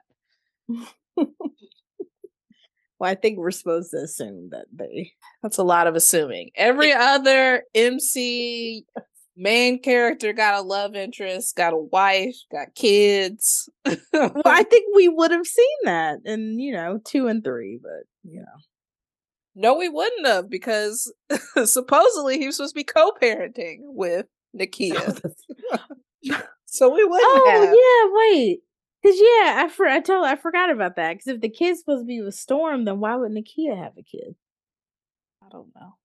So, yeah. But go see it. Support black creators and cinema. But yeah. for if for nothing else, go see uh Tenoch and Winston. Oh yeah, they're they're a treat. They're a delight. and Angela. Angela did she oh acted her butt off. Always. Did her thing. Yeah, always and forever. Yes. Anything else about Black Panther? Nothing for me. Okay. What you got your eyes on? Oh man, I watched so many things over the past week. Um, I watched the docu series Killer Sally on Netflix. Have you seen it? Is that the one about the bodybuilder? Yes. I haven't seen it. I didn't want to see a white woman killing her her black husband. Well, he was very abusive to her. Mm. So to me, I was I mean, I, do you care about spoilers? No. Okay, well, if you do, I'm about to spoil it. Heads up. So, because when we see her uh being interviewed, she's still in prison, and I was like, this happened in like '94 and '95. How is she still in prison when this was like self defense? And you know, like some of his friends were like, oh, you know, they would fight with each other. But like her like two kids were talking on there and they were from what they were saying, he was like also abusing them. So oh. yeah. So I was just like, I don't understand how she's still in prison. But I was surprised that she because uh, for the majority, I think it's like five episodes. So for four episodes, she's in prison fifth episode, you see her get out, and it's like I think 2020. So she finally gets to meet like her daughter's um her daughter's son, and she's going to a um or before so she has transition housing at like a veterans place uh-huh. uh for veterans who have been in prison and she meets a guy there a black guy and they end up got a type. she she definitely does, and they ended up. I think they might be engaged actually. Oh, but, that's nice. Yeah, but it, it was kind of sad because like so where she grew up, she was saying like it was a very racially mixed neighborhood, black kids, Puerto Rican kids, white kids. And she was like, you know, most of my friends just happen to be black. And they actually show like her childhood best friend who was like a black woman and when she went to the Marines, she her first two kids were not with the guy Ray, mm. um, who she killed. They were with a black guy um, who she married in the Marines, and she was like everything was good. So after we got married, and then he became abusive. Dang. And then you find out that her dad had been abusive to her mom. Oh. So yeah, yeah. So it just seemed like you know a cycle of that. So it's it's it's it's pretty heartbreaking, but it seems like you know it, I don't. It's just very sad to me that like some people have to wait so long to find like a good relationship. But it seems mm. like she's finally in a healthy relationship. So you know that was that was good to see. And keeping with Netflix docu series, I watched Harry and Meghan. Have you watched that yet? I haven't. Was it good? I like so I like kept putting off watching it because I was like, oh, I want to watch a documentary. Like, do I have the attention span for it? As soon as I turned it on, your girl was locked in. Like, like every ep- I was like, next episode, like, yes, like it was yeah, I was really into it. I mean, I feel like there's some stuff that you know, obviously we knew, or you would probably just assume as a black person that was happening. Uh-huh. But yeah, it definitely gave like a lot of a lot of extra insight. Like even when they uh when they left and they were living in Canada and they were like it was fine, and then within I think this is like three weeks, like um you know they were they were like on the water and they were like there were boats, there were people trying to climb onto our property and so then that's when they left and you know Tyler Perry was like you can go stay at my house in LA. And so they were at his house in LA and they were like it was great like we could take Archie for a walk whatever. And I think that's actually maybe I can't remember if that's where Meghan gave birth to the do- their daughter or not. But they're like it was great but like same thing as Canada like within 3 weeks the paparazzi found out and so mm. they were like they had to put up a fence like all the way around this property and it was it was kind of sweet because Meghan was like tyler like we'll be out you know we need a, a couple weeks to look for a place and he was like no you stay there as long as you want so they put up like this fence and you saw like where people like paparazzi had tried to cut through the fence to get Dang. it was yeah like it like I knew they were being followed. I don't think I realized to the degree. Like it was it was pretty scary. Wow. It's like I know they're famous and whatever, but like that's fucking terrifying. Well, they're crazy. Yeah. Um so I mentioned last time I was watching the comeback with Lisa Kudrow, so I finally watched the finale of it mm-hmm. and bawled. of course she did. I told you like her character is like kind of annoying and she's just so obsessed with like getting back in the spotlight basically, but she's not a bad person. And mm-hmm. so her best friend was like her hairstylist who had been styling her hair for like close, I don't know, 15 years plus. His name was Mickey, like this older gay man. They were very close. And then in the second season, you find out he's been diagnosed with cancer. So you see her like Valerie, uh, Lisa Kudrow's character, trying not to show that she's, con- you know, really worried about him. Mm-hmm. Um, but so she finally gets nominated for an Emmy. So it's like this is what she's wanted this whole time. This validation. She's finally being acknowledged by her peers as like a series actress. So he's gonna he's going to um the Emmys with her and she had had a fight with her husband because she had had the reality crew in the house and he was like i can't do this anymore like i don't even like you're not the same person and so she was hoping he would come but it was looking like it was just going to be her mickey her agent and the reality film crew so before they even leave mickey's like yeah, i'm just not feeling well so she's like it's okay don't worry about it go home i ordered your favorite food the deli whatever she's at the emmys went through hell. Like she had a uh her sewage pipe like broke. So there's like shit all in her driveway. It's it's been a day. She mm-hmm. makes it to the Emmys, looks great, sitting there. And then she gets a text from her husband who she was hoping would show up. But the text says um, Mickey had to be rushed to the hospital. So then she looks at her agent. she's like, Well, what do I do? And he's like, What do you mean? Like, you're nominated for Emmy. But mm. she like goes out tries to call her husband, he's not answering. So she leaves. It's pouring rain. Leaves, goes to the hospital. And Mickey's like, What are you doing here? I'm supposed to be watching you on TV. Oh, I forget. But when she gets there, like she finds out that it was touch and go, but he's okay. Mm. He had a mm. bad reaction to medicine. And so when she goes into the room, he's like, I'm supposed to be watching you on TV. And she's like, No, you know, I had to be here for you. And then it turns out her husband was there sitting with him. And um, I'm about to like tear up now. but he's but he but he's just like, you know, there you are. Like that's the person I fell in love with. Hmm. And it was just it's so sweet because it's just like, you know, like this is what she had been like working for and whatever, but it's like your loved ones come before all the accolades. And she actually ended up winning, but she was like, you know, I'm glad to be celebrating it here with y'all. So sorry. Do you need a moment? Sweet. oh my god. Okay. uh sorry. Okay, so I mentioned I watched uh, Thor, uh, Love and Thunder. I also watched both Deadpool's and the Eternals. So now I'm caught up on all the Marvel movies. And wait, you had not seen these? These are the only ones I hadn't seen, and Wakanda Forever. okay. So what? That's only what five movies, including Wakanda Forever. But they've been out for a while, like years. Yeah, I don't know why I hadn't seen Deadpool.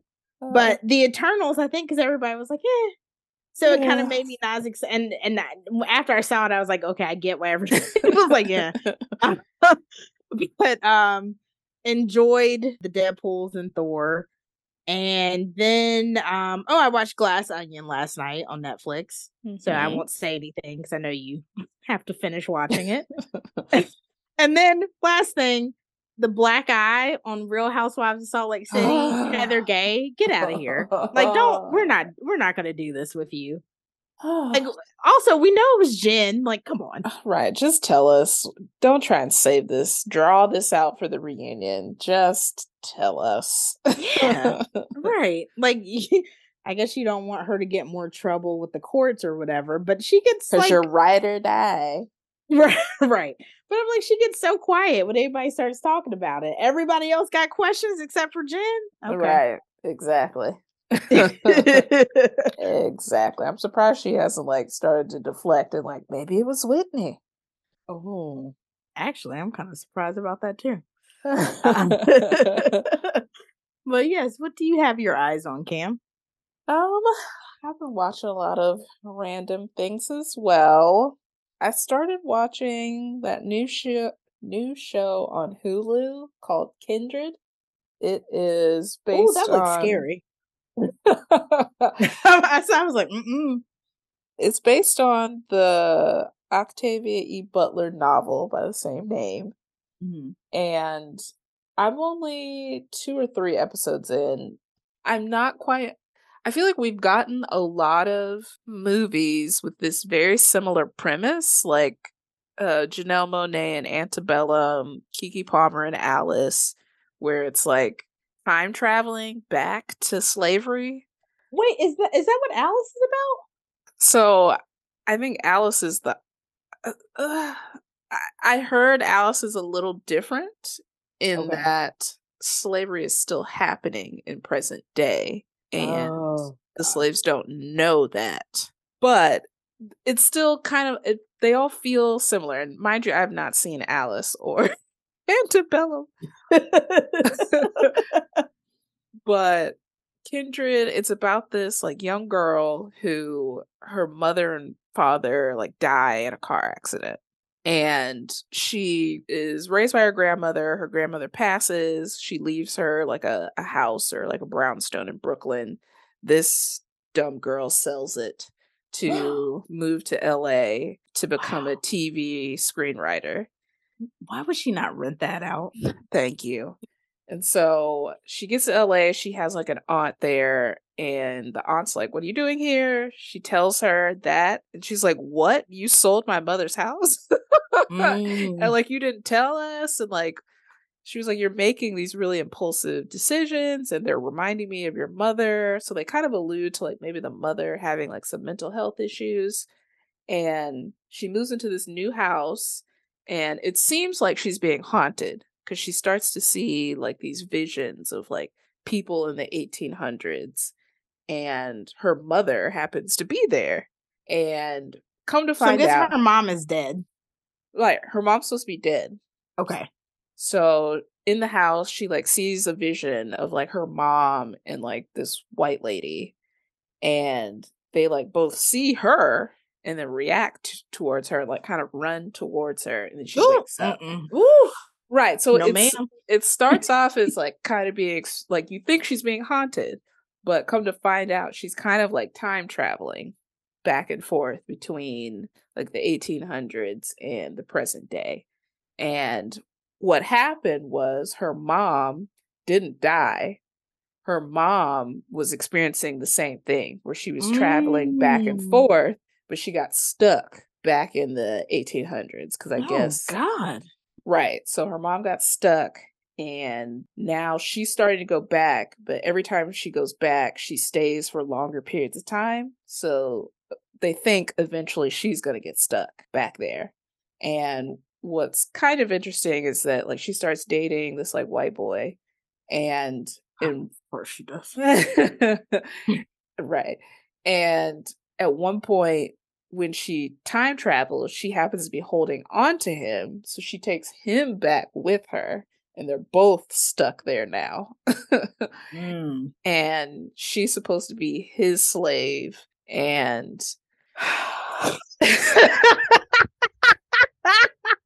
Yeah. I never watching this show.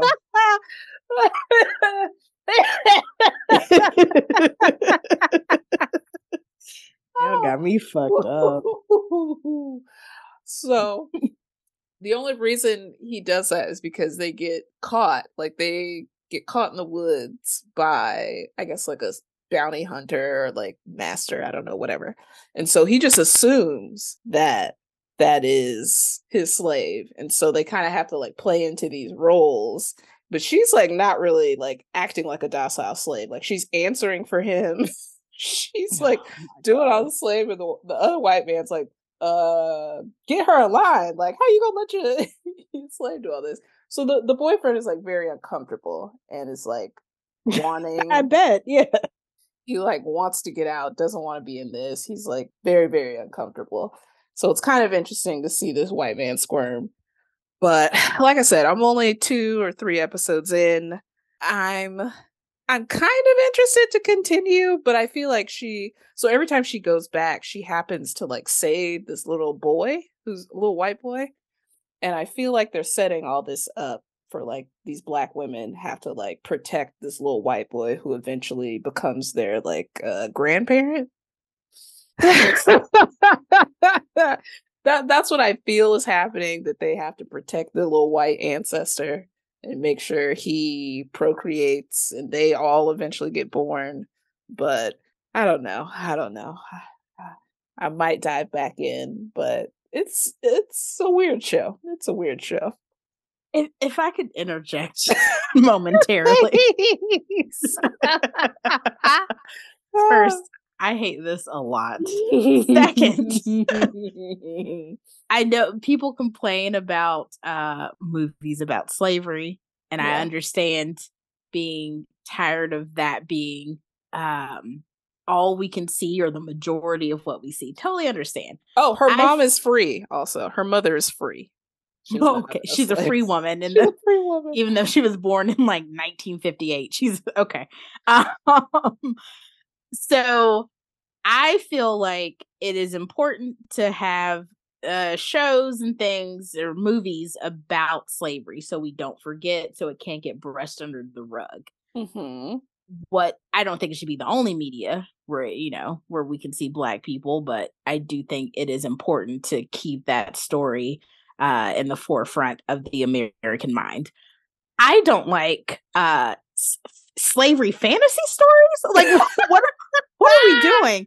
Or like same thing with like Jim Crow fantasy, like that show. What them? I think mm-hmm. that was on mm-hmm. Amazon Prime, where everybody was talking about how like some uh, graphic, some of the uh violence was in that story. Mm-hmm. Like slavery, Jim Crow, uh, like these times were horrific enough. Like, why are we?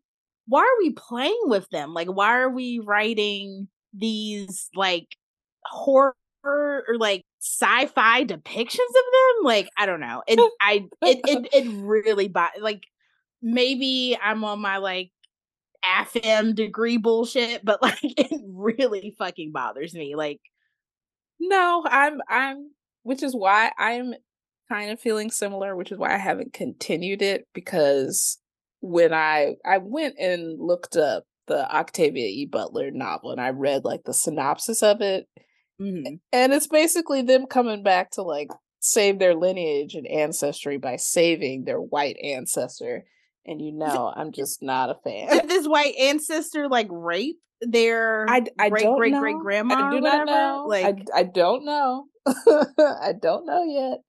But it just bothers me that they are sending these black women back to save a little white boy. and and right now he's a little boy. He's not like yeah. terrible. He's not right. you know, but I'm sure he gets there. right. I'm I'm like, you know, if he somehow had this forbidden love with like a black woman, that's a different story. But like if you're putting these black characters in a situation where they have to save a white child who is going to assault their, you know, ancestor just so they can be born. What a terrible place to put black people in. Like, what? Like, that's insane. That is so fucking sadistic. Uh, yeah, I don't I don't know. I feel like I'm gonna give it maybe another episode or two just to see. Yeah. But I don't love it now that I know what's going on. Like I thought it was Oof. kind of like a haunting, and now that I know it's time traveling, I'm just like, oh my gosh. Yeah. Child. Well, you you let me know what happens. I'm not touching that show. um, on a lighter note, been, please. I've been watching a positive black show called I don't I don't think I've talked about this, but Riches. It's on mm-hmm. Amazon and it is about black Africans and it is this like African immigrant in the UK who has this large uh, black beauty company. I'm sorry, did you say black Africans? I did. They're white Africans. yeah, but I feel like that's not what you meant to say. Are they? Are you? Were you trying to say a country? Uh, no, because I don't remember where they're from. Oh, okay. I, I think they actually might be like Afro Caribbean too. Ah, um, okay, got you. So the dad has a large beauty company, almost like a oh, what was that beauty brand from the nineties? Just for me? No, no. Oh, Lust or uh Deadly? Vanity? No, Fashion Fair, Vanity Fair. Oh, fashion. Yeah, Fashion Fair. My mother used to. Uh, yeah, because Fashion Fair used to do a joint fashion show with Ebony. I went to it one year. Yep. Of course you did. the thing is, it was like twenty, like eleven. Like it was like oh. relatively recently. Like yeah. so it it reminded me a lot of like fashion fair, and so the premise is like the dad dies, and he actually had a, he was married previously to a woman who left the UK, took her her two kids to the US. So they are African Americans. Mm-hmm. And then he remarried another woman and has three children with her. So that's his like current wife. So he dies and the two families basically they don't really connect. Like the the children basically hated the dad cuz he abandoned the family and the the beauty brand was actually their mother's, so he kind of stole it from her with of course he did his current wife, who was like mm. a mistress. So it was very like scandalous. The kids don't F with him. The daughter is like uh the eldest is the daughter, and she's like a high powered, I don't know, person in marketing or something. And the son, I believe he's a hairstylist. And so he dies. And before he dies, he calls the daughter just to like try and talk to her. And she's like, I'm not, don't ever call me again. And he's mm-hmm. like, I, I think somebody's after me and like trying to take my company. And then that night he dies. Mm. So they go to the funeral and there's a lot of animosity. Like the new wife is like a bitter bitch. Like she I think she tells them like she moved the time of the funeral so that they would miss it. like she's wow, she's very petty, very petty. that is another level of petty. Damn. And like the the siblings don't really know each other, and they're at the reading of the will, and the dad leaves the company to his two eldest kids. So his like current wife and the three kids are all like dumbfounded and upset. Mm. And the whole show is them kind of like one both of the families like conniving to like take the company from one another. Hmm. Um, so it kind of reminds me a lot of maybe like um succession. Um I don't know, but it's kind of cool to see like these black wealthy people bickering at the same level as like petty white wealthy people. So um, this is like it's like a comedy though, right? Uh it's a, a dramedy, I would say. Okay. Um but it was really good. Like I pretty much watched it all in one one sitting. I didn't recognize any of the cast. They were all like newcomers to me, but it was really good. Like the writing was good, the kind of plot twists were good. Uh, the acting was good. Like I'm I'm kind of looking forward to season two. Like it, it was surprisingly a hmm. really good show. I would highly recommend Riches. Yeah, that sounds good. We'll check that out. Also, I looked up Fashion Fair and Ebony Fashion Fair. So apparently, Ebony created the cosmetic line Fashion Fair Cosmetics in 1973. Hmm. So okay, very cool. But yeah, the show is them trying to revamp revamp the brand, bring it from kind of a old lady Mary mm. Kay type to Fenty. Type. Have you watched uh Grace and Frankie? No. That's kind of a show with Jane Fonda and Lily Tomlin. Mm-hmm. And Jane Fonda's character, Grace, created a cosmetic company called Say Grace. And now her daughters have taken it over. They're kind of or well, the show's over now, but they were kind of trying to do the same thing of like bringing it more current and not so like 1970s. So, yeah, okay, I'm gonna have to check that out. Sounds good. It's good. I highly recommend. I have also been watching on Disney Plus the new show Willow, based on the movie Willow. Did you ever what's see that? Willow? Uh uh-uh, what's that? Oh, Willow is like a no, it was about um it had to have been like late 80s, early 90s. Oh. Like uh in the vein of like Lord of the Rings, like fantasy setting. And was it a kid movie? I mean, I was a kid watching it. I think it was like, you know, for adults and children, but probably mm. more of an adult film. Like, you know, I was watching New Jack City and Boys in the Hood. So I ain't seen no Willow it definitely I wouldn't say it's like a black movie. It's well, I just, I just mean like I was watching. I, I missed out on a lot of kid high movies. violence. So yeah. so Willow, it's about these elves, like little people, and his name is Willow, and he's like a sorcerer or trying to be a sorcerer, and he happens upon this baby in the woods, and the baby happens to be like a princess who he has to like protect and they go on this epic journey to like save the world that they live in hmm. and save the baby so the show is about the baby who's now an adult or like a teenager and she doesn't know her like past so she doesn't know that I think the baby was like magical or like supposed to be like the most strongest sorceress and her grandmother the whole time was like trying to kill her because she was like an evil sorceress and wanted to be queen of the world i don't know. But the show is now about the older version of that baby i think her name is amora and her quest to save the world again. So it's really cheesy uh there there are only like four or five episodes and i think i'm on like episode three so I loved the movie Willow. So that's kind of why I'm watching it. But the show's not that great. I will say it's not it's not that great. It is like extremely cheesy.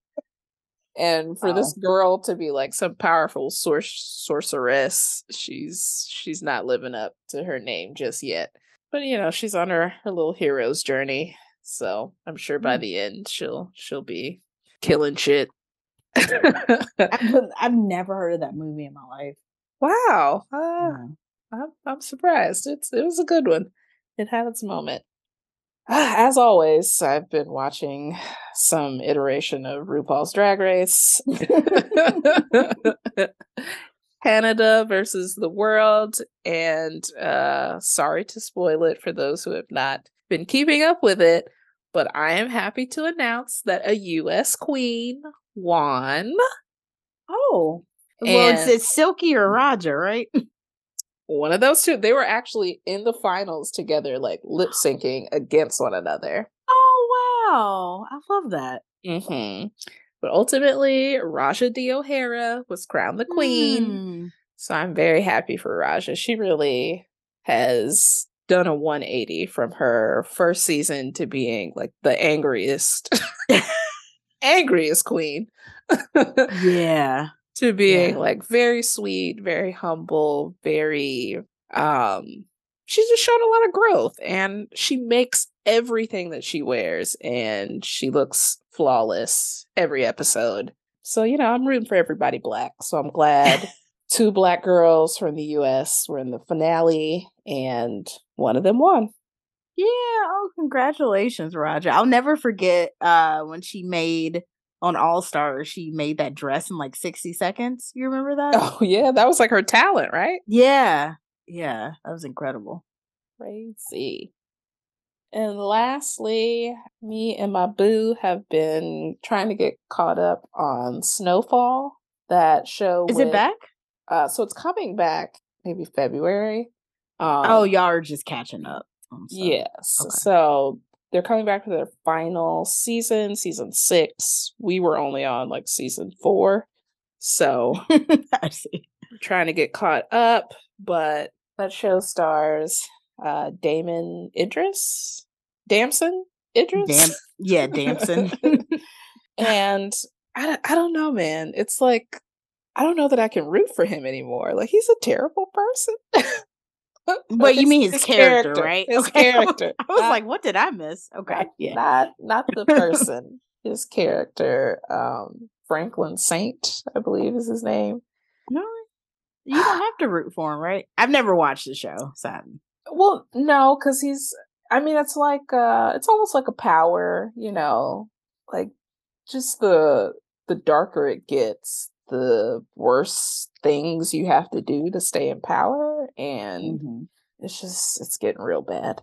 And the whole show is about the CIA bringing in drugs in the what was it 80s into South Central LA, and Franklin happens to be like the conduit for how they bring crack to the hood. Um, so it's a lot of it's a lot about like the CIA and what they're doing in South America and how that's connected, and then how the crack epidemic has affected his neighborhood and how they've even like branched out and brought it to like the South and the East Coast. So it really is like about the destruction of the Black community.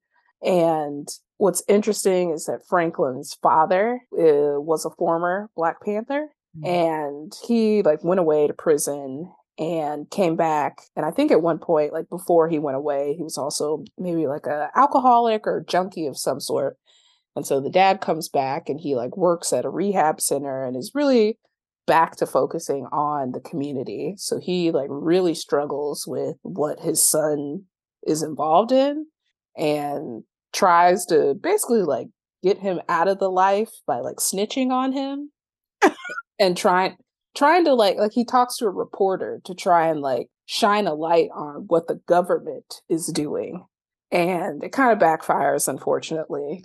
Yeah that sounds like a terrible idea.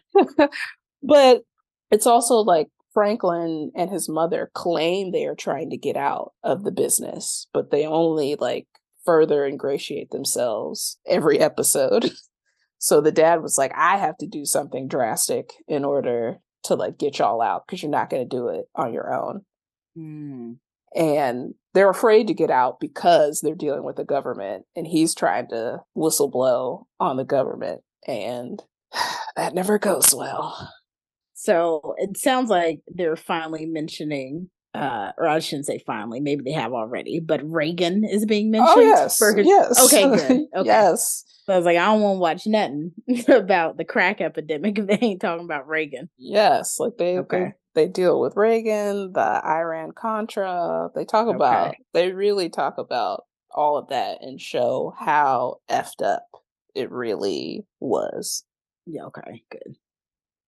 So we are trying to get caught up so that we can tune in live once the final season comes out. Nice. That's it. That's that's everything I've been keeping an eye on. All right. Sounds good. Thank you all so much for listening to our episode. You can uh, catch us on all of your favorite stream podcast streaming platforms, and you can follow us on social media at TEWWTV Podcast on Twitter and TikTok. And their eyes were watching TV on Facebook and Instagram. Anything else for you, Cam? Uh, I'm sure once people hear this, it will be 2023. So welcome to the new year and hopefully uh this is your best year yet. and thank you for listening. Continue to listen to us happy new year. Hope all of your dreams come true in 2023. And I hope all of our dreams come true too, Cam. Yeah, definitely. It's yeah. it's our year. yes. oh my god. All right, y'all take care and happy new year. Bye.